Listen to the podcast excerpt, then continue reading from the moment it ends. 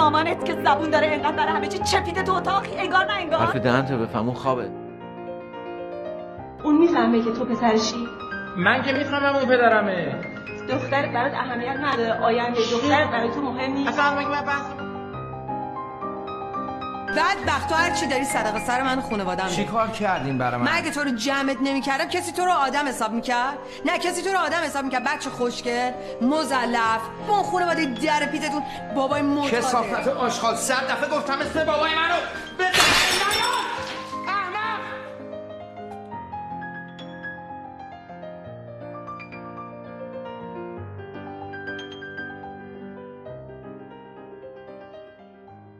اینجا روانشنو.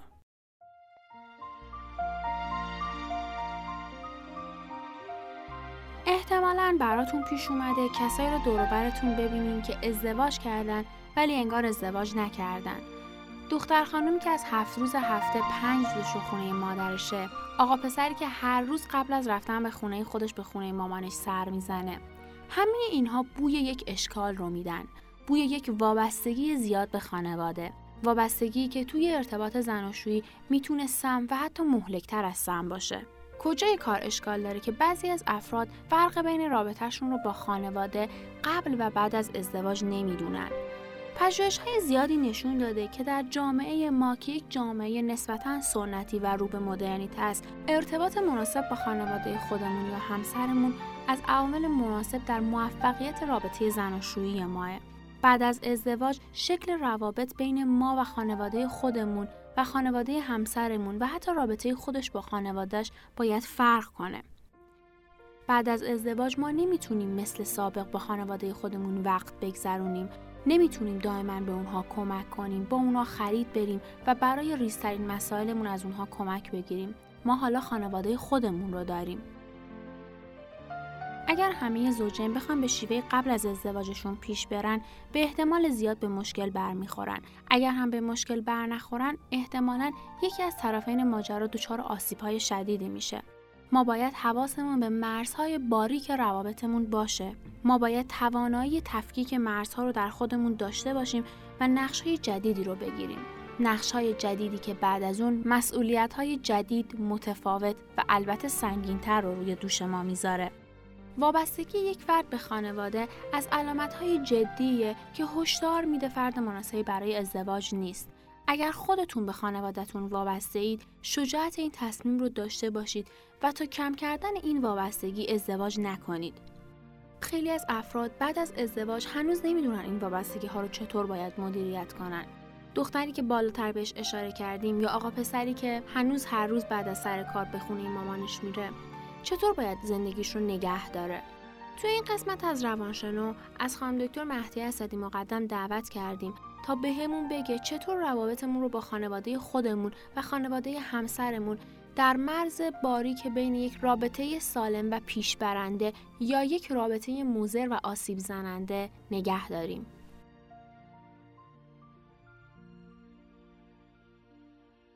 گاهی وقتا ما در زمان ازدواج از تأثیری که خانواده اصلی ما می‌تونه بر زندگی ما بگذاره قافلیم. بنابراین باید بدونیم که خانواده ما به محض اینکه ما به دنیا میایم و به عنوان یک فرزند درش رشد می‌کنیم روی ما تأثیرات زیادی می‌ذاره و می‌تونه روی شخصیت ما و روی رفتارهای اجتماعی ما بسیار بسیار اثرگذار باشه آسیب هایی رو در ما ایجاد بکنه که روی رفتارهای عاطفی و روی رفتارهایی که در زندگی فردی و شخصی خودمون در آینده خواهیم داشت بسیار اثرگذار و پایدار عمل بکنه. یکی از موارد بسیار زیادی رو که ما باهاش مواجه هستیم رفتارهایی که فرد بعد از ازدواج انجام میده و ریشه اون رفتارها برای این هست که اون فرد در خانواده دچار یک تمایز نایافتگی شده.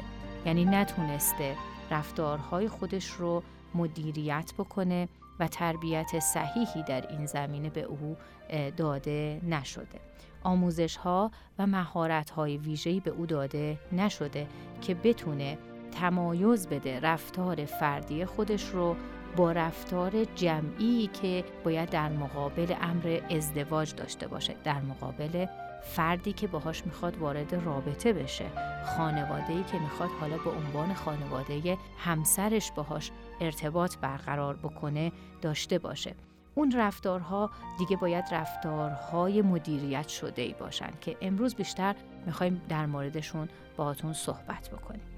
پژوهش ها نشون دادند که با افزایش سطح تمایز یافتگی و استقلال از خانواده اصلی رضایت زناشویی در افراد بالا میره. یعنی اگر انسان ها وابستگی به خانواده رو از وابستگی به همسرشون بیشتر در خودشون تقویت بکنن کم کم ناسازگاری ها و اختلافات زناشویی بینشون بالا میره.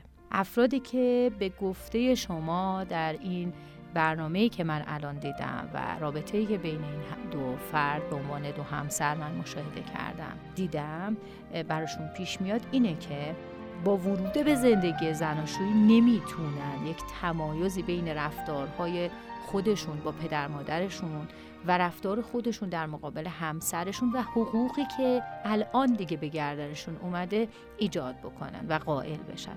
یعنی می‌خوان همون رفتار و معاشرتی که سابق با پدر مادر داشتن هر روز تو خونه پدر مادر بودن همونها رو می‌خوان حفظ بکنن و حالا می‌خوان خانه جدیدی رو هم بنا بکنن و رفتارها و رفت و آمدهای جدید رو, رو هم حفظ بکنن راهکار الان چیه؟ اولین چیزی که ما باید بهش بپردازیم قبل از شروع ازدواجه یعنی باید بگیم که هر فرد قبل از اینکه وارد مرحله ایجاد رابطه و رابطه همسری و شروع ازدواجش بشه و بخواد خانه ای رو بنا بکنه به عنوان خانه شخصی خودش که با یک فردی بره زیر یک سقف زندگی بکنه باید بدونه که اولا باید نسبت به خودش و رفتارهای خودش شناخت کاملی رو داشته باشه. نقاط مثبت و منفی خودش وابستگی ها و تله هایی که در درون خودش پرورش داده رو بدونه. دلبستگی و وابستگی زیاد به هر کدوم از شخصیت های دوروبری ما مثل پدر و مادر ممکنه در آینده ما رو گرفتار بیچارگی و تله هایی بکنه که در زندگی زناشویی ما رو مثل یه گرداب توی خودش فرو ببره و به ما آسیب بزنه و توقعات بیش از حد از پدر و مادر می‌تونه رنگ زندگی ما رو تیر و تار بکنه.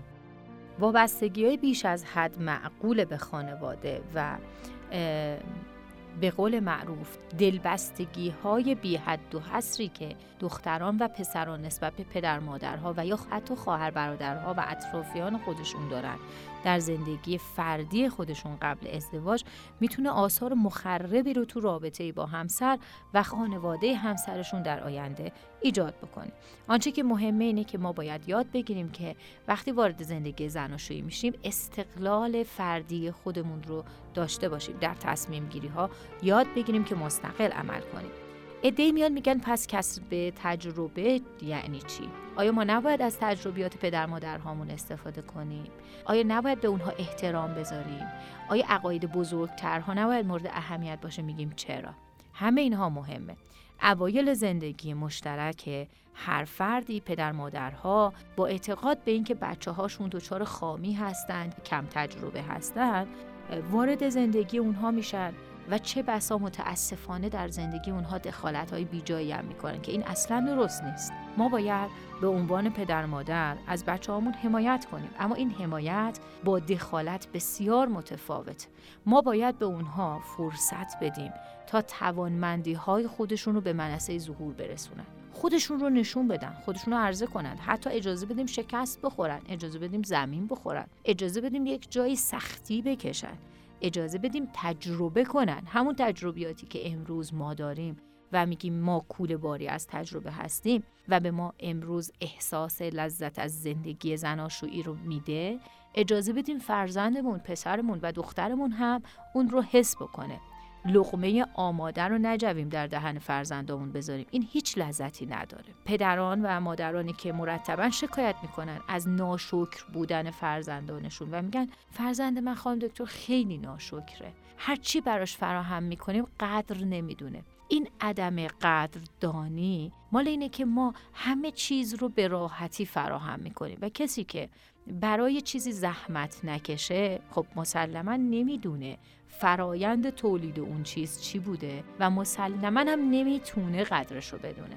پس بنابراین فرصت بدیم که خودشون دانه رو بکارن صبوری کنن آبیاریش کنن و در زمین کشاورزی زندگی خودشون شاهد رشد و نمو اون عشق و علاقه و محبت در زندگی مشترکشون بشن و تجربیات خودشون رو به بار بذارن و نتیجهش رو ببینن. ما فقط به عنوان کسانی که کول باری از تجربیات برای خودمون هستیم فقط می‌تونیم گاهن مشورت بدیم. و چه بهتره که اگر در نقش پدر یا مادر هستیم هدایتشون بکنیم به سمت کسانی که متخصص اون امور هستند بسیاری از ماها که در نقش مشاوران در جامعه داریم خدمت می‌کنیم حتی قادر نیستیم به فرزندان خودمون هم خیلی مشورت بدیم چون نقش پدری و مادری اقتضا می‌کنه بچه ها کمتر از ما حرف بشنون.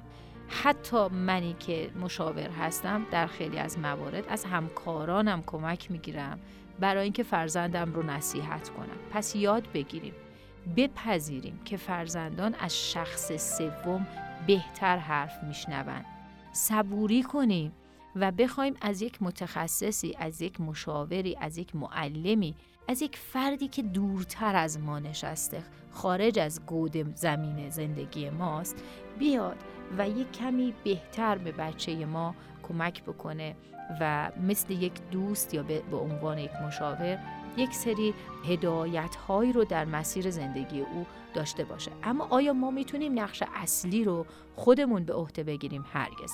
در زندگی زناشویی واقعا بایستی عملکرد افراد به صورت استقلالی باشه یعنی کاملا مستقل. افراد بایستی در زمینه مالی هم سعی بکنن وابستگیاشون رو به پدر مادر کم بکنن. یعنی تو زندگی زناشویی تجربیات بالینی نشون داده که حمایت های مالی والدین اصولا کنارش دخالت های بیجا هم هست. یعنی توقعات ایجاد می‌کنه براشون. اگر پدری یا مادری میاد یه حمایت مالی می‌کنه قطعا کنارش توقعات دیگه هم هست. و اون توقعات باعث دخالت های متعددی هم میشه. اون دخالت ها باعث میشه که اون زن و شوهر جوون از مسیر زندگیشون فاصله بگیرن و خارج بشن و متاسفانه بینشون دعواها و کشمکش های هم به وجود بیاد. پس اگر می‌بینید که توقعات مالی والدین داره ایجاد میشه قطعا صرف نظر کنید از کمک گرفتن مالی از پدر مادرها. و سعی کنید که در اول راه روی پاهای خودتون بیستید. سعی کنید که در مسیر زندگی مشترکی که تازه شروع کردین زوجهای جوون یاد بگیرن که برای هم وقت زیاد و وقت خوبی رو سپری کنن. چون شما در مرحله شناخت هستید. من همیشه میگم اگر تونستید پنج سال اول زندگی رو خوب طی کنید و بگذرونید مطمئن باشید سالهای سال می‌تونید با هم زندگی کنید. برنامه های متعددی بچینید سفرهای دو نفره. سعی بکنید زمانهای خالی که دارید رو بیشتر به خودتون و علاقمندی هاتون و جذابیت هایی که براتون وجود داره صرف بکنید. خاطرهای شیرین خودتون رو ثبت بکنید و سعی بکنید که در بین این لحظه ها نکاتی رو که به عنوان نکات دوست داشتنی هست ثبت و ضبط کنید و به همدیگه یادآوری کنید. در این بین اگر نکته های منفی یا خاطره های منفی هم براتون به وجود میاد برای رشد همدیگه استفاده کنید. مبادا نکته های منفی رو توی سر هم بکوبید. مبادا عیب و ایرادها رو برای تخریب شخصیت هم استفاده کنید که خدای نکرده کارت اعتباری هم رو روز به روز مصرف بکنید و اعتبار خودتون رو کم کم از دست بدید. امیدوارم که در مسیر خودشناسی از همین امروز اقدام بکنید که هر فردی هر چقدر خودش رو بهتر بشناسه قطعا می‌تونه همسرش و اطرافیانش رو بیشتر و بهتر بشناسه و زندگی بهتری رو رقم بزنه.